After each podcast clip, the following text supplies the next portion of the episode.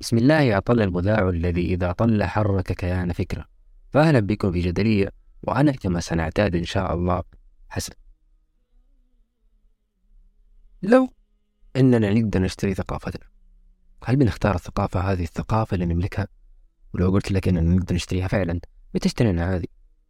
في هذه المرة نتكلم عن موضوع قد لا يفهم من عنوانه ولكن هو بشكل مبسط تفكير في موضوع تكوين التجارة لثقافة بل لثقافات حتى فنسأل ونتبحر في ليش وكيف ويمكن حتى مين لذلك خلينا نبدأ بالأهم.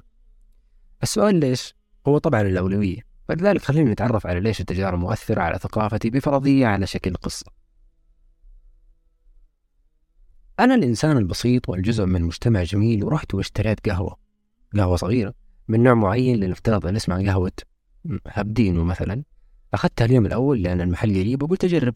بعد ما ضحكني اسمها بس طلعت أقل من العادية أو حتى سيئة. لكن ما اهتميت لجودتها ورجعت بكرة أشتريها وصورتها لأصحابي هذه المرة عشان أضحكهم معايا. واليوم الثالث والرابع صارت فعالية بالنسبة لي أو يمكن حتى عادة لأنها أقرب محل بس حتى لو سيئة. مو مهم قهوة عموما أنا واللي اشتريناها للسبب الغلط الاسم المضحك. خليناها قهوة صاحبة مبيعات عالية. قهوة هبدينو بعد ما كانت مضحكة صارت في كل مكان صارت في كل مسلسل وكل دعاية وكل محل صار التقليد لها منتشر في كل المقاهي. وما أعتقد أن وجودها هذا لأنها مضحكة أعتقد وجودها هو انتشار لها بغض النظر عن طعمها أو سبب انتشارها. قهوة هبدينو السيئة صارت طاغية في عالم القهوة لدرجة أن كثير من الناس نسوا سبب انتشارها الحقيقي أو حتى ما صاروا ولا كانوا يعرفوه. وبالتالي بدأوا يحللوا في جودتها ويتذوقوها ويعتقدوا أنها فعلا قهوة فريدة. أخذوها بجدية بعد ما كانت نكتة صار عندها جمهور يأخذها بهذه الجدية. والقهوة هذه صارت جزء لا يتجزأ من الثقافة العامة للقهوة وقواميس وتذوقيها ونالت أهمية كبيرة جدا في عالم القهوة فما ألدها فعلا عشان تكون بهذه الشهرة وهل هي فعلا جيدة؟ طبعا إحنا نعرف لا لأننا شاهدنا بداية القصة لكن هل الكل أو باقي الجمهور يعرف إنها سيئة؟ ثقافة القهوة تعكس كيفية انتشار ثقافة حقيقية ثقافة القهوة طبيعي أنها جزء من ثقافة مجتمع وحتى لو كان الجزء مو كبير هو أكيد يعكس كيف باقي أجزاء الثقافة ممكن تتشكل وتتأثر بفعل تجارة. والملام هنا مو التاجر الملام هنا أنا. أنا اللي اشتريتها في البداية أنا المشتري اللي قررت إني أشتري القهوة هذه وأدعوها لأنها تكون حاجة معروفة بشكل أو بآخر يعني. ما قلت للكل جربوها أنها قهوة جيدة للكل شوفوها مضحكة. ما قلت أكثر من كده. النقطة الفاصلة في هذا الحديث أن المنتجات والتجار ما هم بس السلع المعروفة في السوق هم أيضا أفكار مكتوبة وغير مكتوبة زي إيش؟ هذا مو سؤالي هذا سؤال لك أنت. فكر إيش الأشياء اللي اشتريناها وصارت جزء من ثقافتنا حتى لو اشتريناها لسبب قد يكون تافه أو قد يكون في يوم ما هو مهم بالنسبة لنا. بس إحنا اشتريناها ودعوناها بالنسبة لنا وطالما إحنا اشترينا هذا المنتج صار موجود بتأثير مصاحب له بتأثير يمكن غصبا عننا. فكر بالأشياء اللي اشتريتها. هل اشتريت شيء عادي زي اللبس أو شيء كبير جدا زي اللغة أو شيء تافه حتى زي زي إيش آكل أو إيش أشرب؟ بالحقيقة كل هذه أشياء كبيرة بفارق بعضها يصح تبنيها على أخرى. لو فكرت في أي مجتمع بتلقى عندهم صورة في ده صورة الأشياء هم اشتروها واخترعوها وحتى تبنوها وبدأوا يغيروا فيها. مصر القديمة مثلا. أمريكا أشياء بدون إطلاق الحكام عليها ما حد يتحكم بوجودها إلا أصحابها. وبالتالي صار واضح لك إن شراء أو تشكيل ثقافتك هو بيد شخص أو فريق من الناس قد تكون أنت منهم أو أنت هو لحالك وهذا شخصك ويمكن هاي ثقافتك المحدودة بس اللي طبعا جزء من ثقافة كبيرة بس في زحمة العالم واقتراب لكونها القرية الأصاب على مر التاريخ كيف أحافظ على ثقافتي؟ وهل المهم فعلا إني أحافظ على ثقافتي؟ طبعا إنه مستحيل إني ما أشتري شيء من ثقافة أخرى لكن إيش أشتري؟ يمكن هنا العامل الفارق في هذا الموضوع إيش أشتري أو إيش أتبنى أو إيش أصدر حتى من ثقافتي. الإجابة هنا سهلة نوعا ما وهي إنك لازم تشتري اللي يفيدك. اللي تحبه فعلا ومو بس عاجبك للحظة. اللي تعرف أثره عليك اللي ترضى إنه يكون جزء من صورة ثقافتك يمكن للأبد. أي صورة حولك المجتمع المحيط بك هي صورة في أحد من مجتمعك اشتراها وما زالت تباع لأن ما زال في مشترين مثلا أشكال المباني أنواع الأكل اللي يؤكل المشاهير البرامج الأغاني الملابس والمركبات والكتب حتى كل شيء حولك هو شيء ما زال يباع وما زال يشترى. وكلهم خطيرين لكن الأخطر فيهم هم المشاهير. ليش هذه المشكلة مع المشاهير؟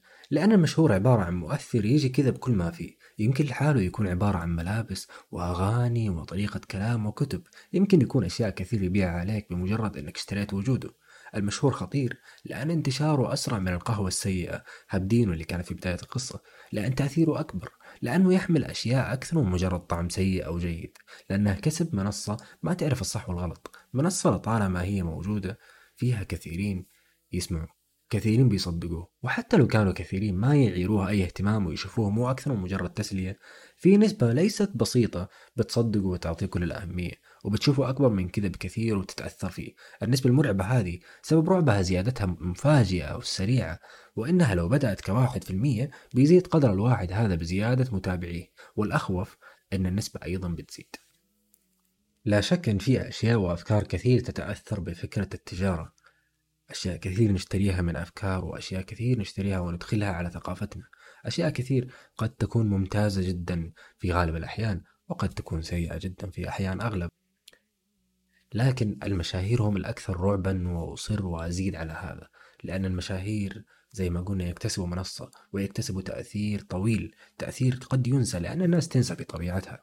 فمثلا مشهور الأمس اللي كان تافه أو اللي كان عبارة عن محتوى مضحك بالنسبة لنا صار مشهور مؤثر اليوم بطريقة مختلفة.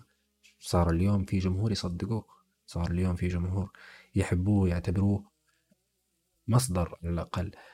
فهذا الكلام يحسسنا بالخطر يحسسنا أنه في أي لحظة فكرة كانت بسيطة في المجتمع صارت فجأة أكثر من مؤثرة على هذا المجتمع اللي حابين أنه مو أي شيء رايح وجاي يأثر عليه. يمكن تقول أنه مو بيدك مو بيدك أنه مشهور معين ينشهر مو بيدك أن المشهور هذا في المنصة الأولى مو مو بيدك أنه هذا المشهور يحتل المراكز الأولى في كل مكان في كل البرامج والتطبيقات لكن الحقيقة أنه هذا الشيء بيدك. لأنك قبلت وجود هذا المشهور وقبلت وجود هذه الفكرة وشراء الأفكار في هذا الزمن ليس شراءها بالمال. شراء الأفكار في هذا الزمن هو عبارة عن أنك تعطيها اهتمام لخمسة ثواني يمكن. مجرد أنه مقطع يمر قدامك في تطبيق معين لمدة خمس ثواني وتتأمل هذا الشيء لمدة خمس ثواني سواء متهكما ضاحكا ساخرا أو مستفيدا أو متابعا باهتمام. أنت أعطيت الخمس ثواني. الخمس ثواني هذه تقرأها الخوارزميات. الخمس ثواني هذه تؤثر في انتشار هذا الشخص. التفاعل معه حتى لو كان سبه التفاعل مع هذا المحتوى يخليه يوصل. ليش المحتوى هذا واصل؟ ليش المحتوى هذا الأول؟ قد يكون مستفز لكن كونه مستفز خلاه سبب لوصوله. كونه مستفز خلاه موجود على الصفحات الأولى لأن كثيرين يسبوه. وزي ما قلت الواحد في المية اللي ما يعرفوا ليش قاعدين يسب هذا أو الشيء اللي قاعدين يدافعوا عنه أو الواحد في المية اللي قاعدين يدافعوا عنه هذول ناس بيزيدوا مع الوقت بيتأثروا مع الوقت بيبدأوا يصدقوا إنه هذا الشخص صاحب قضية أو المحتوى هذا موجود لقضية. حتى لو كنا نشوف المحتوى هذا تافه وبدينا نسبه في البداية. طبيعي ما أطلب منك تتصرف بالجدية هذه مع كل محتوى تشوفه ومع كل فكرة تشوفها وكل مقطع تافه أو كل حاجة تمر عليها وأكيد إنه في حاجات بتمر عليها وتشوفها لأكثر من خمس ثواني. حتى لو كانت تافهة في نظرك لكن تقدر تحط في الأخير أنك غير مهتم بهذا المحتوى اللي طالع لك. وبهذه الطريقة أنت تقصيه وتقتله في مهده. حتى لو أنك ضحكت عليه حتى لو أنك سخرت حتى لو أنك تهكمت أو شفته ممتع من ناحية سيئة كمتعة تشعر أنك مذنب فيها لكنك قتلتها في مهدها ما إن وضعت أنك غير مهتم بهذا المنتج. وهذا خيار متاح في كل التطبيقات. فأكيد لازم نستعمله عشان نقتل الأشياء اللي ما إحنا حابين إنها توصل للناس. ممكن ما يفهموا السخرية على هذا المحتوى. ممكن ما يفهموا المحتوى هذا فعلا تافه. ممكن ينسبوه فعلا لثقافتنا وثقافتهم من ثقافتنا فهم ناس موجودين في مجتمعنا. التجارة فعلا ثقافة. فما نشتريه من أفكار وما نشتري من منتجات وما نشتريه بشكل عام هو ما يؤثر ويبقى في هذه الثقافة. وشاهدنا هذا سواء في مشوارنا في هذا المذاع أو شاهدنا في حياتنا ومجتمعنا بشكل يومي. لكن فعلا ما يشترى هو ما يباع. فلنحرص أن الأشياء اللي نشتريها تكون أكثر قربا لنا لأن ما يشترى هو ما يباع. ولأننا إذا استمرينا نشتري هذه الأشياء أكيد أننا بنشوفها بشكل مستمر في ثقافتنا وإحنا عارفين هذا الشيء. ولو فكرنا كويس بنعرف إنه أشياء كثير ما زالت موجودة سبب لوجودها هي أننا اشتريناها بالأمس فما زالت موجودة. كيف نقصي هذه الأشياء؟ نوقف نشتريها. الفكرة واضحة يمكن من أول هذا المذاع الفكرة واضحة يمكن لناس كثير من قبل المذاع حتى وأكيد إنها واضحة لناس كثير لكن الفكرة مهمة جدا لأنها ما زالت تؤثر علينا سلبا بهذه الطريقة. ما زالت تؤثر علينا بأننا ما زلنا ندعم هذه المحتويات بلا قصد وغالبا تكون بلا قصد وهذا منظر أشوفه كثير يعني ندعم حاجة بلا قصد ندعمها عشان نقول إنها غلط لكن كلنا عشرنا أصابع الاتهام هذه إنها غلط. في منصة لا تحتمل الصح والغلط وما تعرف الصح والغلط منصة تعرف التفاعل فقط.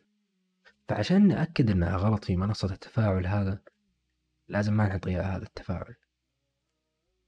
لأن التفاعل هذا بيخليها تعيش وإحنا ما نبغاها تعيش.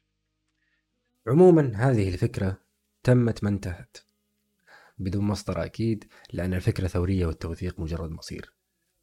إن شاء الله.